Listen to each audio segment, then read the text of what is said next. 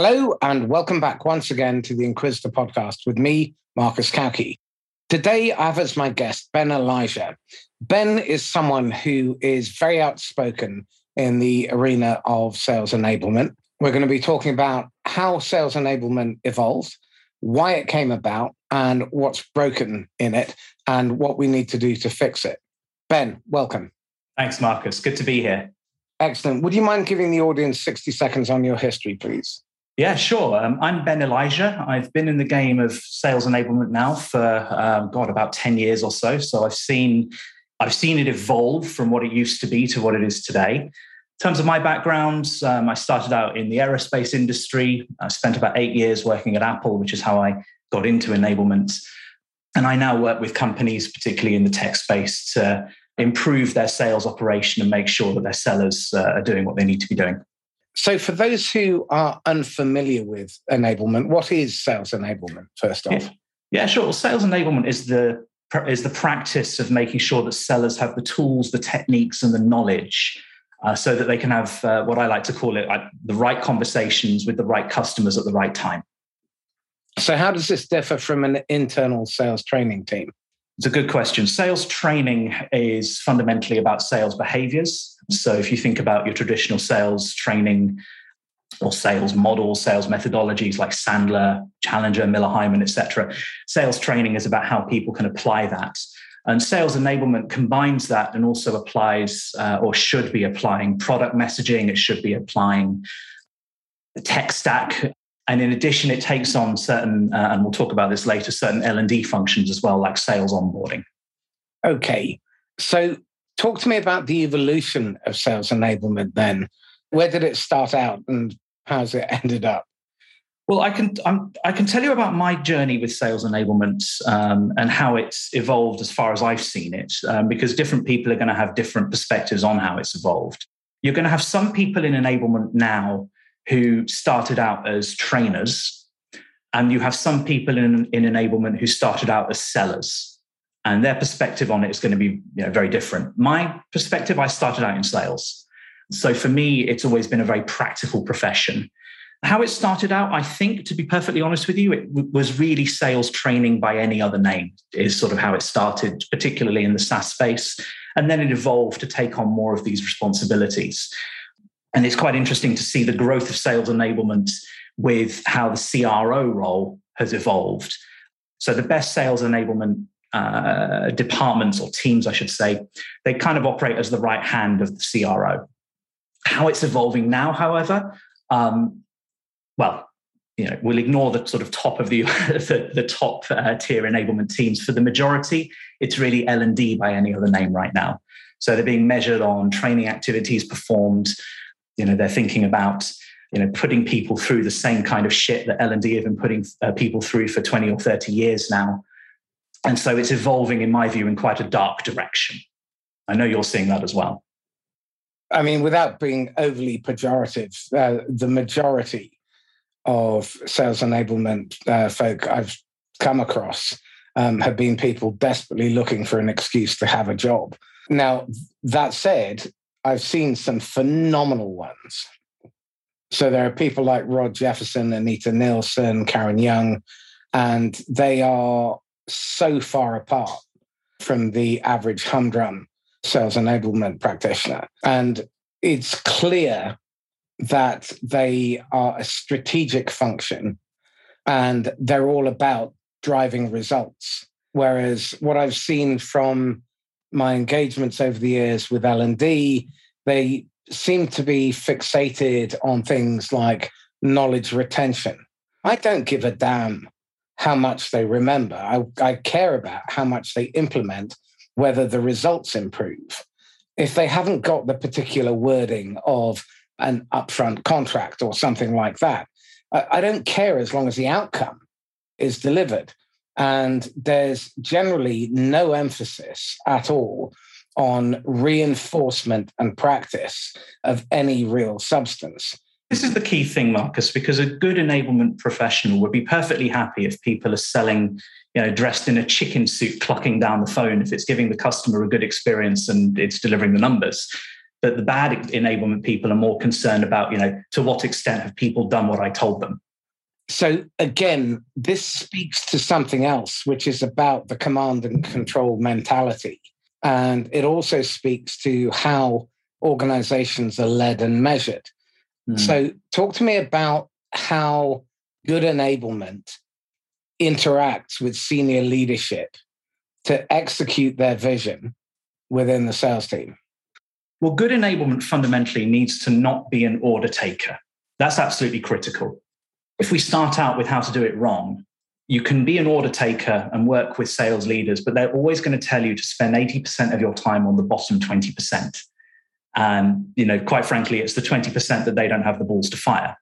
And that's a waste of your time. It's a waste of their time. And quite frankly, it's, a, it's doing a disservice to the people who need to go find success elsewhere. A good enablement person is working as a partner with leadership. So essentially, they're their eyes and ears on the ground because they do understand the sales practice, they do understand sales processes probably more to more of an extent or to a greater extent than sales leadership do. So they can say, hey, here's this person, here's my diagnosis, here's my prescription, let's work together on the treatment. So, okay. as far as interacting with the sellers are concerned. And then, as far as the business is concerned, the other thing is around messaging and marketing. So, do we make sure that we're equipping sellers with, how would you say, sort of, if it's a tech sale, tech speeds and feeds, or are they talking to customers about problems and outcomes? And enablement is in a position to work with leadership to make sure that A, people are talking to the customers about problems and outcomes. And if they're not, they can go ahead and fix the issue. So, in effect, I think I'm hearing you tell me they're a bit like a knowledge transfer hub where they're pulling insights from the field and identifying what marketing, what sales, what leadership, what management input is required, and then uh, going back to the sales team and equipping them with the tools, the resources, the talk tracks, and uh, ensuring that they're practicing those skills they're implementing what's required in order to deliver a safe buyer experience and to actually drive sales performance. You've got it. You've right. nailed it. It's just, if I were to summarize it in a sentence, it's almost like being the customer's representative to the sales team. Interesting. So the good ones, that is. Undoubtedly, an accusation that will be leveled back at you, um, which is that, um, you know, how do we prevent sales enablement from going native? Tell me a little bit more about what that means.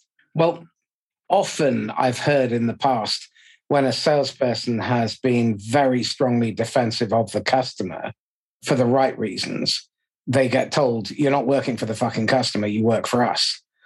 And so as a result, there's this pressure from leadership to then go out and do stuff to the customer, put them under pressure at the end of the quarter, cannibalize the pipeline, all, all the usual stuff that you see going on in badly run, growth orient, brute force growth orientated sales organizations. Mm. Well, I think this is a deeper issue, to be honest. And it's something that enablement traditionally has not really been involved in. And I think it's moving in this direction, which is how do we organize sales activities so that they meet the needs of the customer instead of some arbitrary funnel that we're just going to force the customer through, which is how things are being done at the moment. And it's why you see behaviors like fire sales at the end of the quarter. And I think probably leading to some of the pressure that you're talking about here if we're organizing our activities by saying, well, I know at this particular stage of the process, this customer is kicking tires. What do I need to do to give them the best experience? Or, you know, they're at the stage now where, you know, maybe they're thinking about putting some sort of RFP together. What do I do to make sure they're getting a good experience? And then further and further along. And then you're able to say to them, well, look, there's no bloody point in me putting pressure to close them at the end of quarter three because, you know, they're still at this stage of the process. They don't feel safe enough to do it. And yeah, fine, we can crash the the margins, we can crash the product, but now I've held, I've held the customer hostile to a decision that wasn't fully baked. So that customer's likelihood of churning later on is much higher. So that's really down to the wisdom of how we organize our sales processes and our sales methodologies. Are we starting with the needs of the customer or with our own needs? I want to pick up on something that you said earlier because I want to shine a spotlight on it. When you have um, the bottom 20%, which leadership are too gutless to fire, actually, what we should be doing is looking at the root cause of that problem. The questions going through my mind is why did we hire those specific people? Should we have? Did we set them up to fail through the pre onboarding, onboarding, training, accountability, their expectation setting? And how have we continued to fail them since then? Because the, these are people's livelihoods that we're talking about. And it's also about the company's reputation as an employer. And as a result, what you will often find, I, I, was talking to one of my partners who's a recruiter, and I work closely with her. And she turned down a piece of business with a vendor precisely because of the culture, the environment, the hire and fire mentality, the language that the hiring manager was using to indicate well, if I make a placement here, I do my candidate a disservice. And it's refreshing to see someone who is willing to do that. But too often, the salespeople are blamed. And God knows they do have 50% of their uh, the responsibility for their own development. But if they don't know any better and they're operating scared, chances are they're just going to comply. And if you set them up to fail, they'll fail and then you'll kick them out and you'll feel a little bit smug that you've done something to improve the business when in fact you're just you know 20% behind where you should have been mm. um, because of uh, bad culture bad leadership bad management bad onboarding bad recruitment so what, what i'm curious about is what's enablement's role to challenge acts of idiocy and self-sabotage within the sales and marketing operation and leadership? Yeah, it's a really good question. First and foremost, we need to examine a couple of assumptions because I think you, have touched on something very important, but I think we, we need to go a little bit further as well. One of the reasons I do enablement is I want to see sales as a respected as a respected profession like architecture or like medicine. Know, I want to see salespeople not embarrassed to advertise their profession at dinner parties. And unfortunately, that means that we need to be a little bit more exclusive. To get into architecture, to, to get into medicine, there's rigorous training. You need to be the best of the best, one hopes. no comment. So uh, there, there needs to be some element of selection going on here. The assumption that, oh, well, everybody can sell, I'm sorry, it's not the case. It just isn't you know we can have conversations about iq and eq but the fundamental thing is that some people are equipped to do it. Some people can hit the ground running and just nail sales. Some people we can't. So recruitment needs to look for the characteristics that lead to a higher probability of great salesmanship or salespersonship excuse me. So that's the first thing i think we need to say. Not everybody can do this so we do need to be thinking about selection. As far as you know, the other practice that we sometimes see, we can often, I mean, I see this quite a lot in organizations, particularly if they're a little bit more old school. They'll bring someone in who's been selling for 30 or 40 years. Um, and they say, oh, he's got 30 or 40 years of experience. He knows everybody. All right. Does he have 30 or 40 years of experience, or does he just have one year repeated 30 or 40 times? And he might know everybody, but does everyone know him? You know? So one question that's really good to ask in interviews when people start flaunting their address book is to say, oh, fantastic. So you know this person, wonderful. Hey, the last time he or she invited you for a coffee, what did you talk about? Uh, oh, busted. So in, do you recruit that person or do you recruit someone who might not necessarily have the contacts, might not necessarily have the experience, but they've got the raw emotional intelligence, they've got the capability, and they've got the attitude and the will and the cultural fit. Yeah, you, you hire for what you can't train. Of course. It's as simple as that. Now, here's the other problem that you didn't touch on, but I think it's important to mention sales is getting more and more complicated. Yeah, I mean, certainly within technology, that's fair. I think there's still uh, a lot of commodity sales roles, but those, I believe, are going to disappear through intelligent, personalized websites. Marketing uh, is making massive strides AI. So I, I reckon 20 to 30% of all sales roles will disappear uh, and be replaced by technology.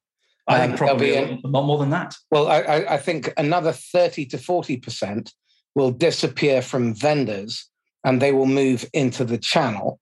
Already today, over 75% of all products sold across all 26 vertical markets globally are sold through the channel. Direct sales actually is the um, ginger-haired, ugly stepdaughter, and uh, the channel is the golden child. However, the people in leadership positions have typically come from direct sales. So that's where their emphasis is. And they have this command and control mentality, which causes them to favor the direct sales operation.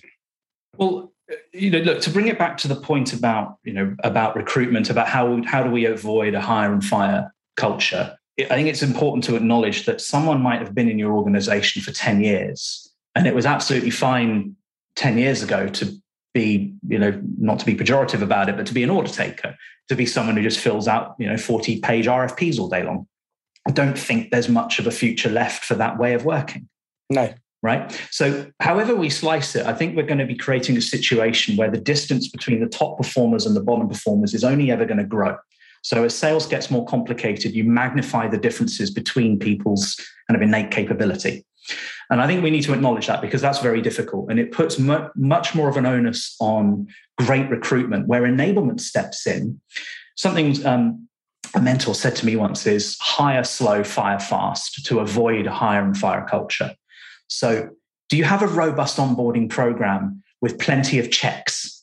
Do you have an onboarding program that's a, that is able to sort of simulate the most demanding sales interactions and say, oh, hello, we've got some alarm bells here. Let's think about some coaching. Let's give them, you know, another try. Let's try something different. Let's try it three, four, five times. And if we're still seeing alarm bells at this point, maybe we need to have a, a difficult conversation. So we're not setting this person up for failure. Well, I, I think this is where expectation setting and uh, clear consequences for both positive and negative behavior yeah. are clear. An escalation process so that uh, salespeople are not left in the dark. I think there's a, a model that I'm working on with Simon Byrne at the moment uh, around loyalty. And along one spectrum, you have mistrust to trust. And then you have collaborative versus exploitative on the vertical axis. And those who are mistrustful but collaborative will have a tendency to be quite conservative and be very contractual. Mm. Now, you can mm. kind of work with that, but that tends to be a fairly rigid type of relationship. Then you have people who are high on mistrust and high on the exploitative spectrum. And they have a tendency to be very protective about their territories. They're not collaborative at all. And their primary driver is to take. And that's where I think an awful lot of salespeople have grown up. And those are the sorts of people that leadership has a tendency to hire because they are ruthless. They uh, will do whatever they need. It's dog eat dog. They have this scarcity mentality. They operate with a high degree of self interest. Then you have the uh, ones who are exploitative, but quite high on the trust spectrum. And they will be um, very controlling they can be strong promoters, but again, there's an awful lot of control. Mm. And that doesn't really feel like a partnership with the customer. And then you have people who are high on collaborative and high on trust, and they become phenomenal advocates. They're people who serve, and they're a great representative to have out in the market. And you need to listen to the language of the seller when you ask about specific examples and I, I, would tend to ask for half a dozen at least, and listen to the to, uh, the sales tonality. What is it that is being expressed in the underlying meaning of their message? Because if they're not people who are service orientated, then chances are, as technology gets far more complex and the tech stack, I mean, just in security, you're going to have 12 to 20 different vendors in sales and marketing technology, God knows how many. I mean, I've seen technology spaghetti with 15 different vendors. You've got you know, automation in marketing, you've got sequencers, uh, you've got AI, you've got uh, auto dialers, and all this kind of stuff. If you don't know how to play nicely with others, even your close competitors, then I think your future in technology sales is extremely limited. So you would suggest that we need to be finding people that are high in trust, high in collaborative, so that they're able to then partner with other organizations, even competitors. And internally, they need to partner as well. Course, because yeah. uh, if you can't get discretionary effort from your own team, and I, I remember interviewing a phenomenal saleswoman who, uh, at her last job, did 43 million and they paid her $14,500. So she left. What? Uh, yeah, exactly. Um, they, they would rather stiff the salespeople than pay the commission. And now they've lost her, and she's now working with a competitor and would be going after taking their customers away. Uh, it's, um, Dar- it's, Darwinism at work, Marcus. Yeah, the, the, you know, the um, survival of the stupidest seems to be the theme, though. Now, she was uh, really adamant that the hardest issue she ever faced through 25 years in sales was trying to get your own people to do what's necessary. So here's the rub. I think what we need to be considering is what does sales enablement look like when the only people who are in sales are those who are, as you would say, sort of most high on the spectrum on trust and collaborative. Because I think that world for enablement, I'm speaking about my profession here, is going to be very, very different to what it is today. Yeah, well, I hope so. God knows it's needed. Yeah, 100%. Can I throw some ideas at you in that case? Because this is something I've been considering uh, very yeah. carefully. And, cool. um, you know, I'm very excited in particular. I know you always ask for book recommendations. Two of mine are going to be Sales Enablement 3.0 by Rod Jefferson yeah. and Tech Powered Sales, and the authors of which has escaped me. Uh, Justin and Tony Hughes your encyclopedic knowledge of authors. I have no idea. In another life, you might have been a well, the, librarian. The reason I set the podcast up, Ben, was because I wanted to interview great authors. um, so yeah, um, I, I, better remember them. I've got another. I've got another book coming out next year, but I don't know if I describe myself as a great author just yet. But um, okay, so look, I think so. If we're agreed that order takers are going to be a thing of the past, and that sales is going to be the preserve of as we say, the most trusting, the most collaborative, the highest in IQ, the highest in EQ, the people that are able to deliver the most sophisticated outcomes. And, and PQ, partnering quotient, the ah. ability ah. to collaborate, I think is going to be uh, really critical. Fantastic. So I think what those people need is very different. What you don't want to be doing with someone like that is sitting them through 13 or 14 bloody hours of recorded you know, bloke in a suit lecturing into a camera sales training. Well, let, let, let me just make a statement here because it's really important. The gold standard for online training course completion, and this is the likes of Tony Robbins and Chet Holmes and those sorts of people, mm-hmm. is 3%. Okay. The myth that putting training online and uh, calling it training, frankly, is an insult. And the, the problem here is that if you look at the way those training courses are structured, delivered, assessed, it goes in one eye out the other because oh, people oh, yeah. don't pay any heed to it. Behavior doesn't change, results don't change. You know, the evidence is out there, the results are not.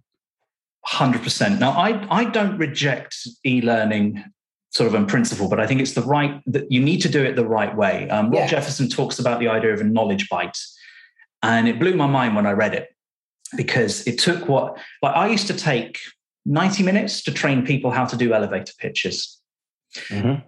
Once I started implementing knowledge bites and combined it with some experiential learning principles, that became a video that I use now, which is exactly three minutes and 44 seconds long, combined with tests and not tests, excuse me, assessments later down the road because I know that most of the knowledge is not going to come from the training. Most of the knowledge is going to come from practical experience, followed up by coaching where it's needed. And again, to back that up, Gartner states very clearly 70% of learning happens in the field, on the job, away from the training uh, training room. 100%. And the only way to embed skills is through repetition and practice.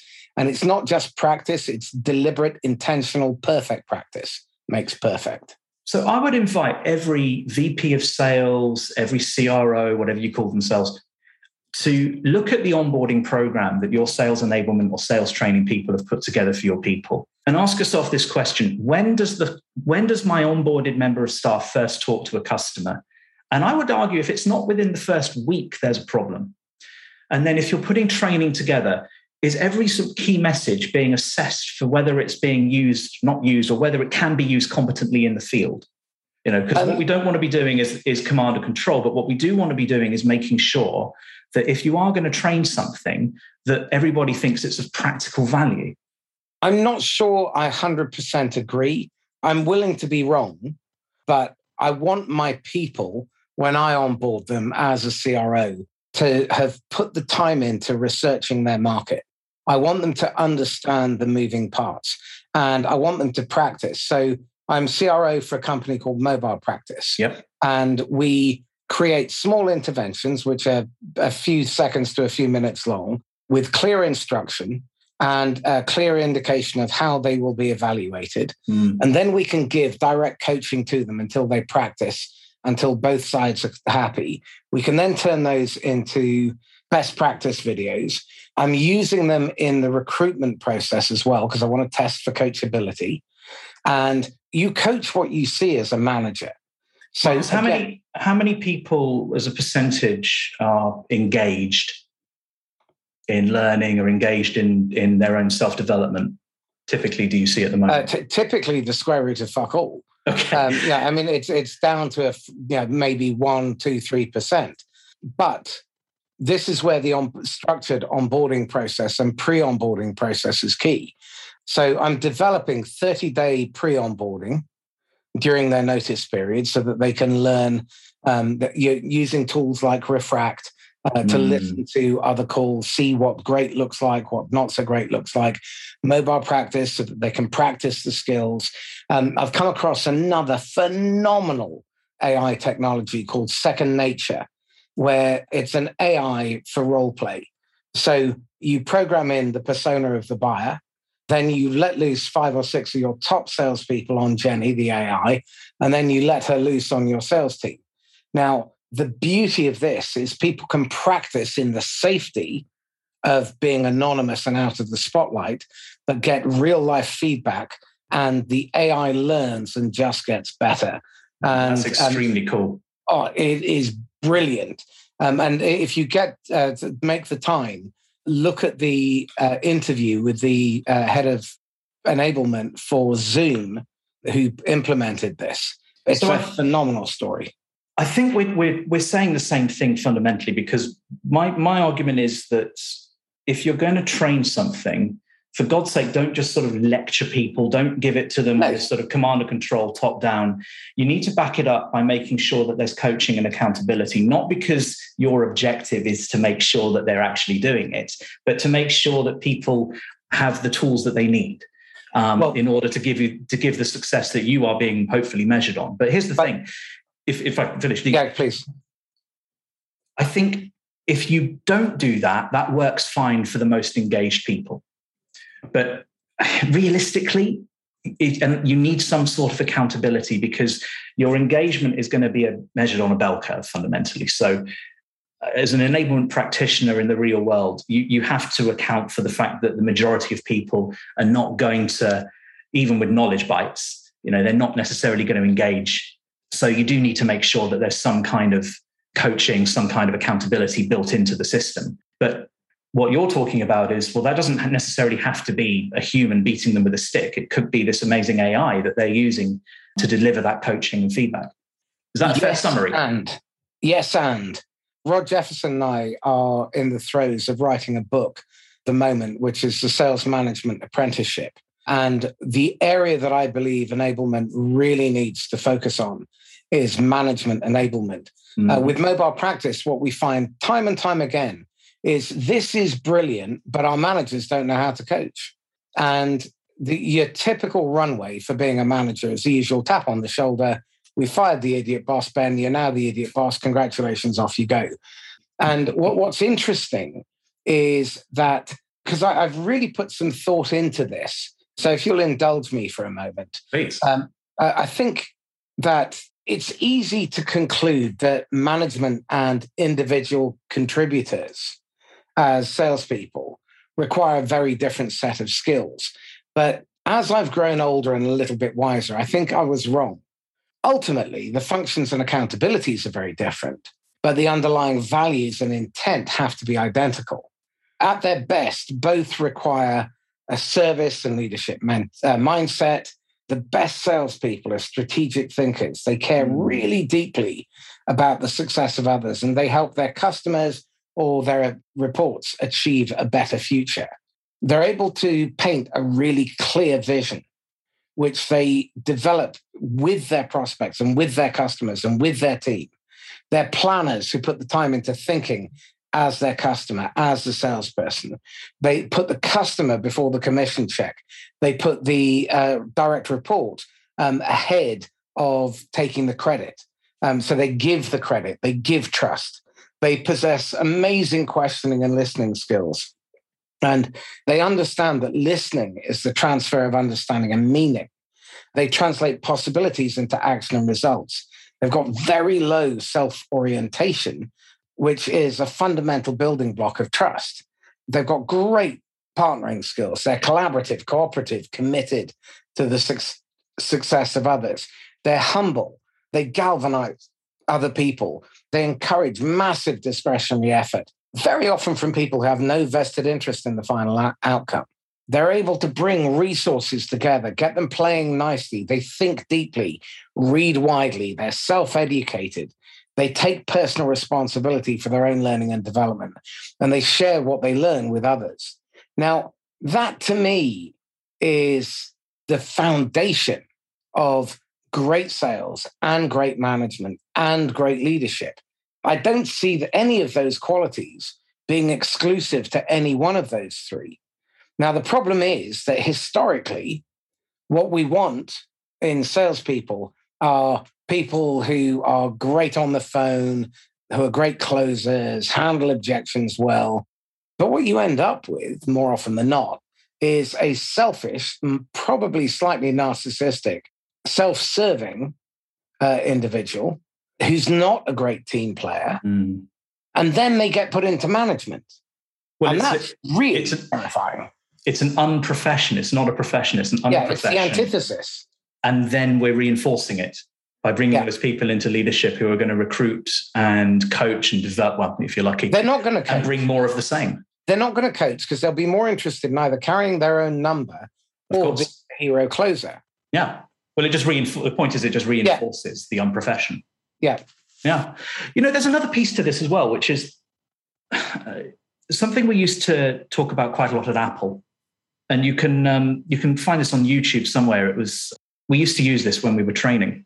There was a video of Steve Jobs at the developer conference in 1997, who was back in those days they used to do Q and A's with the audience.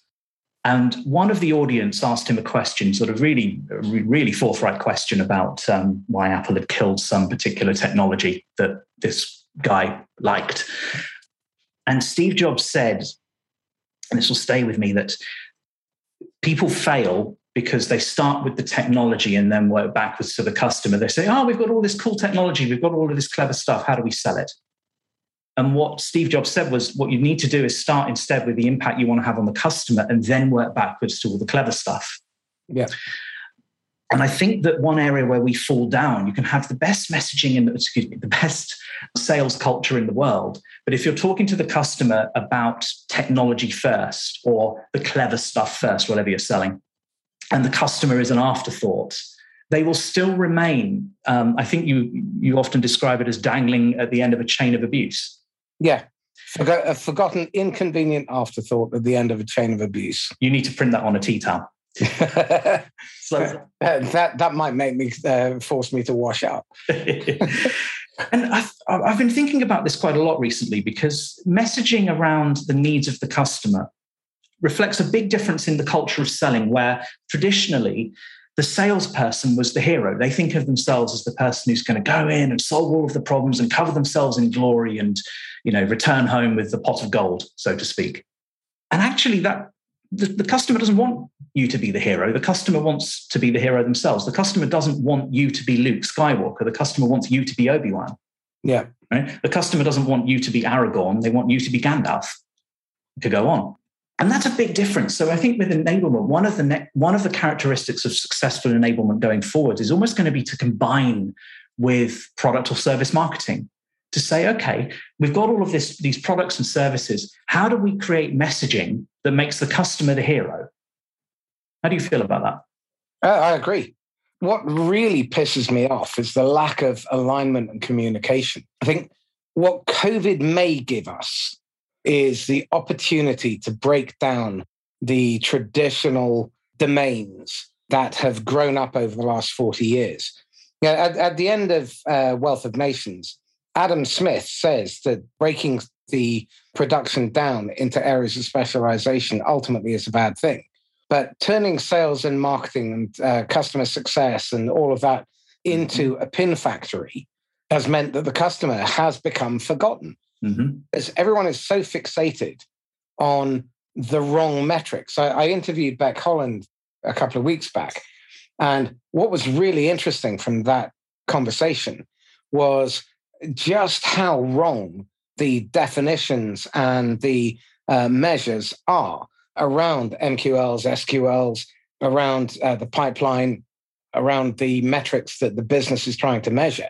And is it any wonder that you end up with the waste that you have?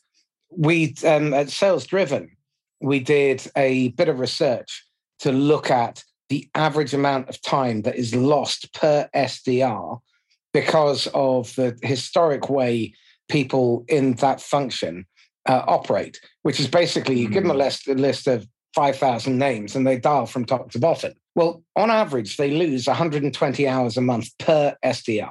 Now, just think about that. There are 4.3 weeks in the month, and three of them are lost to unproductive dead activity that will never, ever, ever yield any positive result.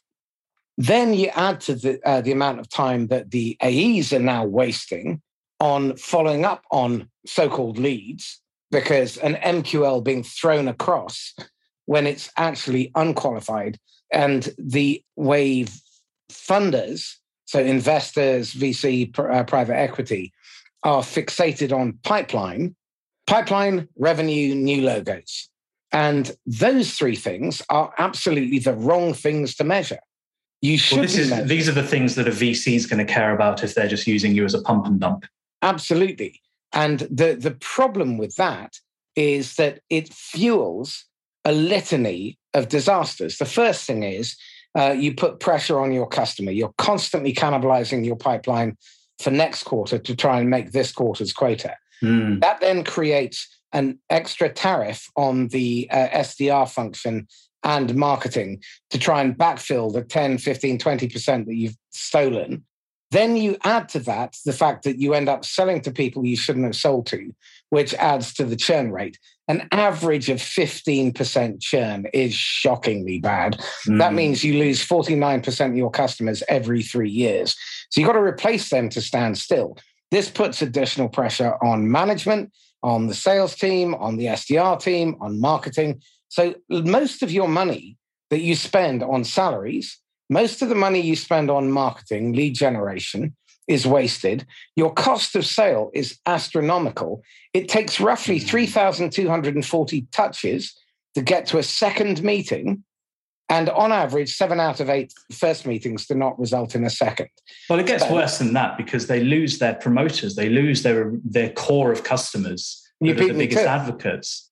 Th- I can give you an example. Of, I can give you an example of this um, if it's not going to get you sued. I can always delete it.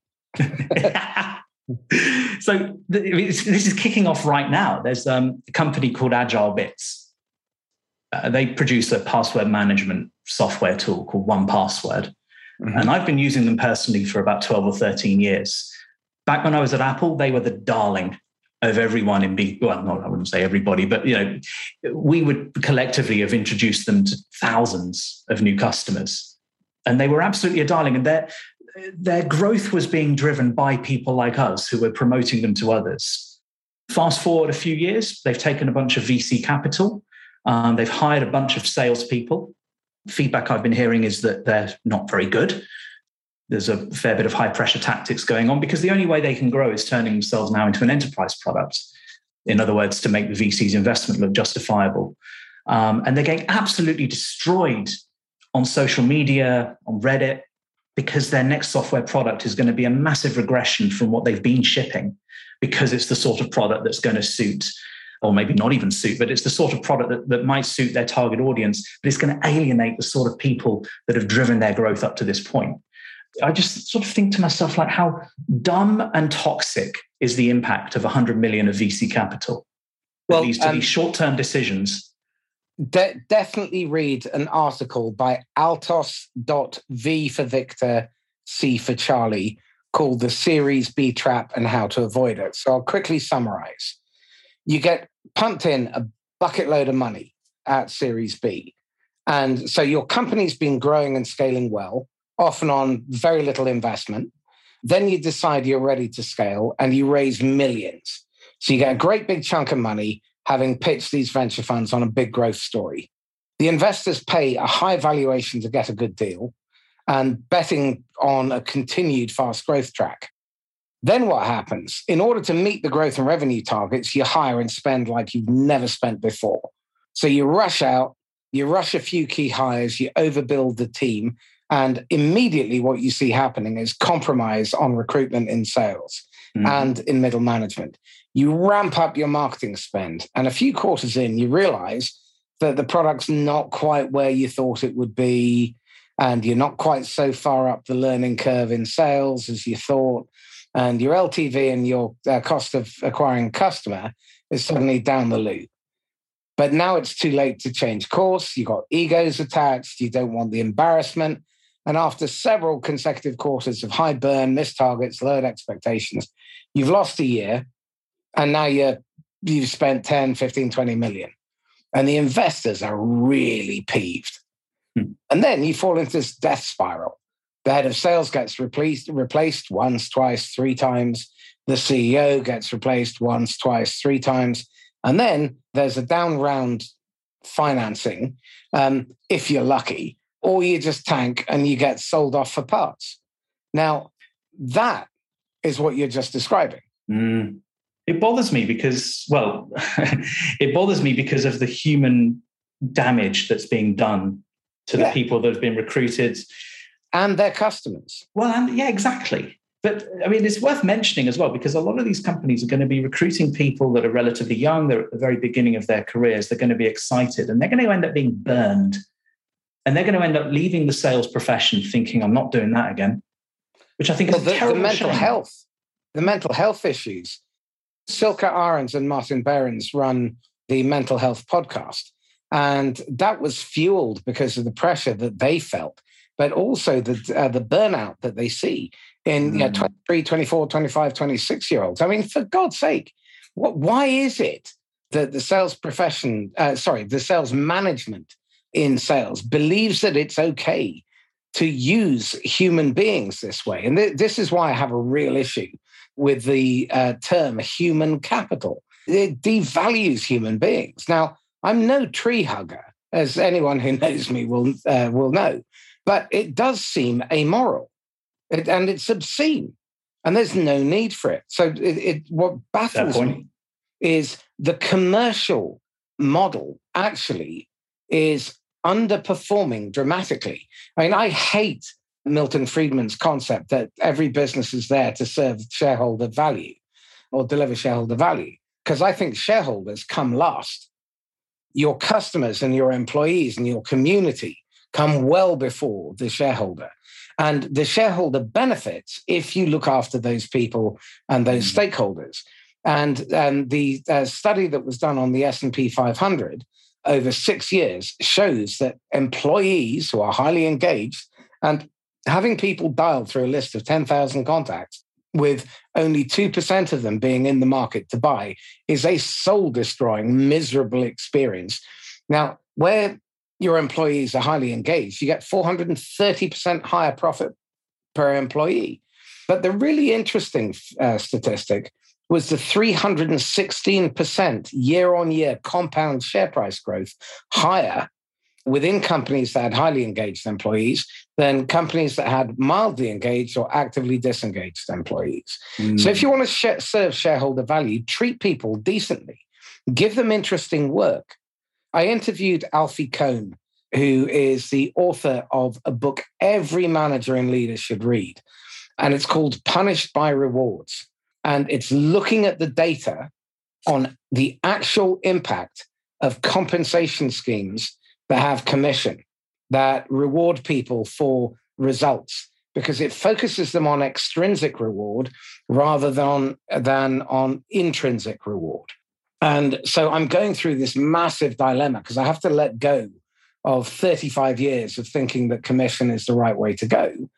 And uh, instead, look at how we can help reward everybody collectively, but not for doing their job. Doing their job should be reward in itself. Have you seen VisionLink advisory groups work on this topic? I, I haven't, no. Yeah, check them out. It's really, really interesting. I might be butchering this, but they advocate pay everybody a very, very good basic up to the point that they're delivering on their target, and their target should be completely aligned to the company target. Right. So, you know, you're not saying, ah, oh, your target is actually 150% of what the company's target would make it, make it fair. And then give them a very healthy slice, 30, 50% of any value that they create above what would deliver the company target. And I like that approach a lot because what it's incentivizing is obviously people to go, you know, to uh, to top performance, but it then leads to the sort of incentives like long-term customer health, you know, ret- customer retention, which really does deliver those the better company values. Because if you're just targeting new logos and those customers churn, the odds that you're actually going to make any bloody money off that off, off that customer are very low.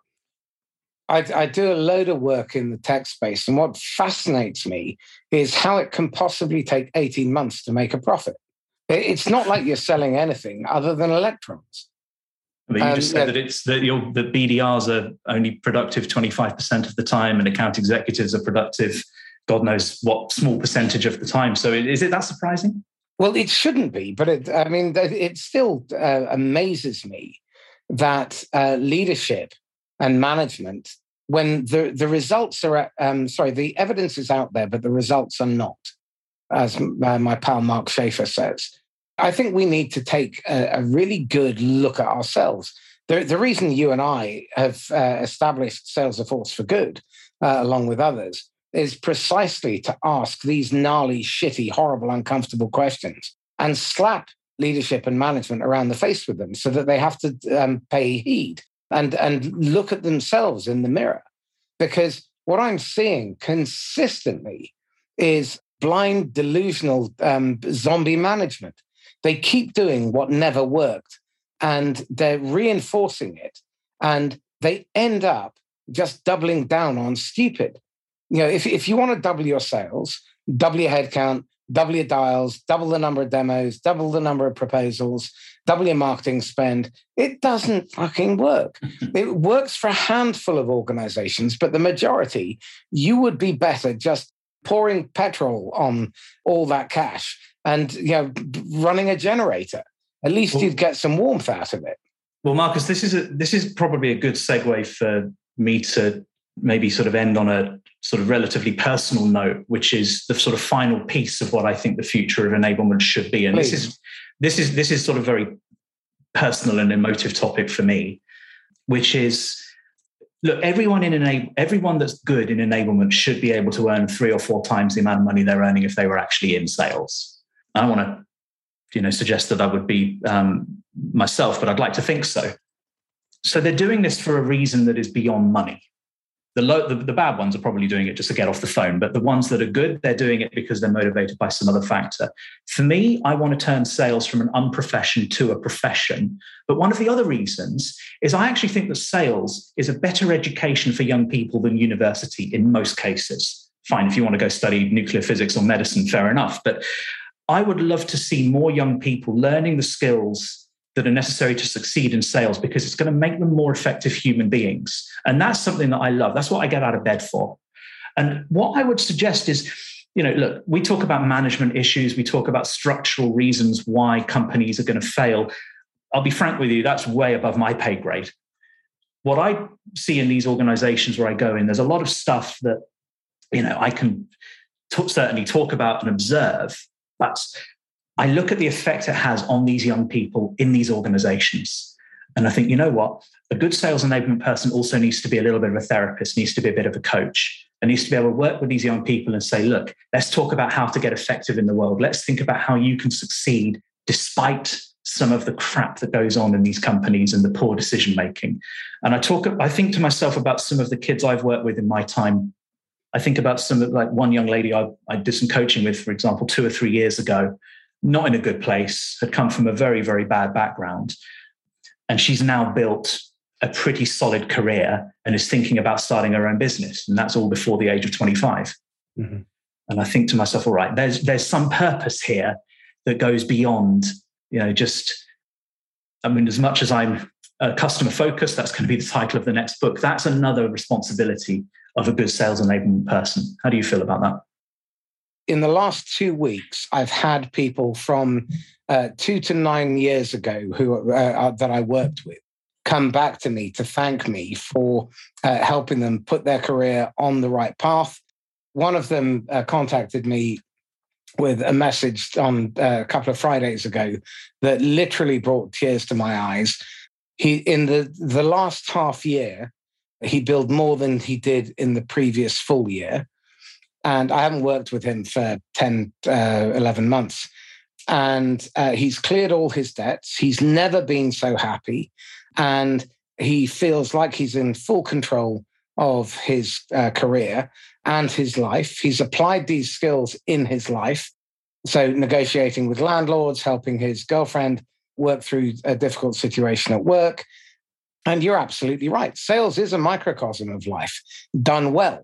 And my favorite bit of um, his uh, voicemail was I've never done so little and got paid so much. And the, my, my entire philosophy is based on uh, Greg McKeown's fabulous book, Essentialism, which is do hmm. less but better on purpose. And this is why all the stuff we've been talking about frustrates me. If you think about one of the most important laws of physics in terms of the conservation of energy, why are we not thinking like a physicist? Why are we not thinking, what can we do less of and get more bang for our buck? Instead of this ludicrous idea that you have to work harder. And Beck Collins said uh, something really profound. Why is it that sales and marketing organizations are paying twice as much to get half as much done? Mm. And uh, on that note, I think we should probably end. Any, any final words before we uh, we wrap up? Yeah, look, just as there are big differences between performance in salespeople, there are going to be big differences in the performance of sales enablement people. And I would really encourage any senior sales leader to look at the work that your enablement team are doing and ask some serious questions. Is it aligned to the needs of the customer? Are we creating buyer safety? Are we creating an environment where quite frankly, you know, we're developing those trust and collaborative behaviors that we need? Are we involved in recruitment? If we're teaching things, are they being taught in a way that's seller friendly? Are we thinking of accountability? And if the answer to any of those questions is no, then you need to hold your enablement team accountable because what you don't want to create is a sort of sales L&D because it just ain't going to work. But then on the flip side, you know, look at the way that your your enablement team of working with those younger sellers that you have in the business. Don't treat them, and I made the mistake of using this phrase earlier, and treat them as human capital. Treat them as your future top performers and ask, what are we investing in their success in the longer term? And I would add to that that you've got to, in parallel or even ahead of that, um, focus on enabling your managers. Um, because Jonathan Farrington's study at the end of 2020 said that 94% of sales managers were not fit for purpose. And that's definitely the most pivotal point within your sales operation. And if those people are not, and never ever have a player manager, as soon as you can get away from that, you know, if you're uh, you know, turning over 100,000, then get rid of the player manager and put the manager in charge of hiring the best people, getting the best out of them, making sure they have the tools and resources they need to do their best work every day, helping clear roadblocks and protect them from acts of idiocy from your senior leadership, and manage inclusively. And train your managers, and enable your managers rather to be managers. Their job is to hire the best people and get the best out of them. It is not to be hero closers. It is not to carry a quota. That type of idiocy is a false economy. And unless those two things happen in parallel, then I fundamentally believe great ideas that you've come up with are doomed to fail. Because if the managers are not party to all of this and they are not equipped, everything will turn to shit. And you'll still just uh, depend on the two or 3% who focus on their own learning and development. Amen. Excellent. Okay. So, one uh, final cheeky question. You've got a golden ticket. You can go back and advise the idiot Ben, age 23. Uh, what one bit of advice would you give him? Ooh, I would say get mentors. Don't be proud about it. Something I, something I, um, you know, I, I hope you don't mind me blowing a little bit of smoke up your backside, but you know, I consider you a mentor and learning from people that are one or two years older than me is something that one or uh, two hundred. Oh, you're you're a beautiful man, Marcus. Thank you. I'm an all rounder. I'm very round. Well, I, I, am in shape. The shape I've selected is a triangle. Um, it, it took me a long time to realize that I was much more effective as Robin instead of Batman. And that would be the, the thing I would say to myself at 23 after slapping him about the chops a little bit. Very interesting. sorry, there's my guttering appears to be uh, loosening, loosening a load of stuff.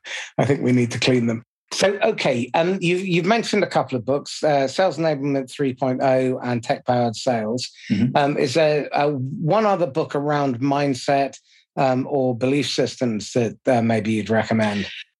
Yes, but in a roundabout way. It's a, it's a bit heavy going, but I'd really recommend a book called The Hero with a Thousand Faces by Joseph Campbell. It's not a sales book, and it's certainly not an easy read. It's a book about comparative mythology. And he looks at different stories that people have been telling for thousands of years and tr- identifies, he calls it a monomyth. So, you know, the role of a hero um, as they go through their particular journey. And as sellers, we need to think about that and think about our role on our customer's hero's journey. What are we doing? And if we're that we are ourselves trying to be the hero, we might be playing the wrong role. So I'd really encourage having um, having a go on the book. It's uh, like I say, it's not an easy read, but uh, once you can get into it, it's mind blowing. Well, on that note, uh, read widely. Read history, um, behavioral economics, psychology. Read politics, biographies. Don't just stick to your uh, swim lane because the more widely read you are, the more connections you can make. And to build on Ben's earlier point, in future you are going to have to be incredibly flexible and agile and you'll need to going to be able to synthesize ideas that come from multiple different sources one of my favorite uh, audible courses is a course called from yao to mao and it's a 4000 year history of china if you want to understand geopolitics today and you want to understand influence and you want to understand how to manage complexity. It's a fabulous starting point. Mm-hmm. And the other thing I would urge all of you to do when it comes out is my interview with a chap called Alexander Knapp. And uh, he specializes in solving wicked problems. And the stuff we are talking about is a wicked problem. It's complex, it's diverse, it's confusing. And when managing wicked problems, it's important that you understand there are four fundamental rules. The first one is that the first solution will fail. So capture data, analyze it, try and work out why. Secondly, stakeholders differ. The third is the rules change as you play.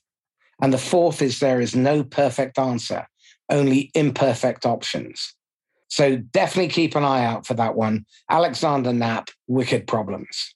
Excellent. Okay. So, Ben, um, how can people get hold of you? My website is inkandben.com. You can find me on uh, on LinkedIn. Um, I theoretically have a Twitter account, but I don't use it. LinkedIn is probably your best bet if you want to start a conversation. Excellent. Ben Elijah, thank you. Thank you. So, this is Marcus Cauchi signing off once again from the Inquisitor podcast. If you found this useful, then please like, comment, share, and tag someone who needs to hear this, the message contained in this episode. And if you're feeling generous, hop across to Apple or Google Podcasts or wherever uh, you normally listen and give the podcast an honest review and give feedback. If there's a way that I can improve it, then please let me know. Tell me the kind of stuff that you've particularly enjoyed so we can get more of it. And in the meantime, if you want to get hold of me, Marcus at laughs-last.com. Stay safe and happy selling. Bye bye.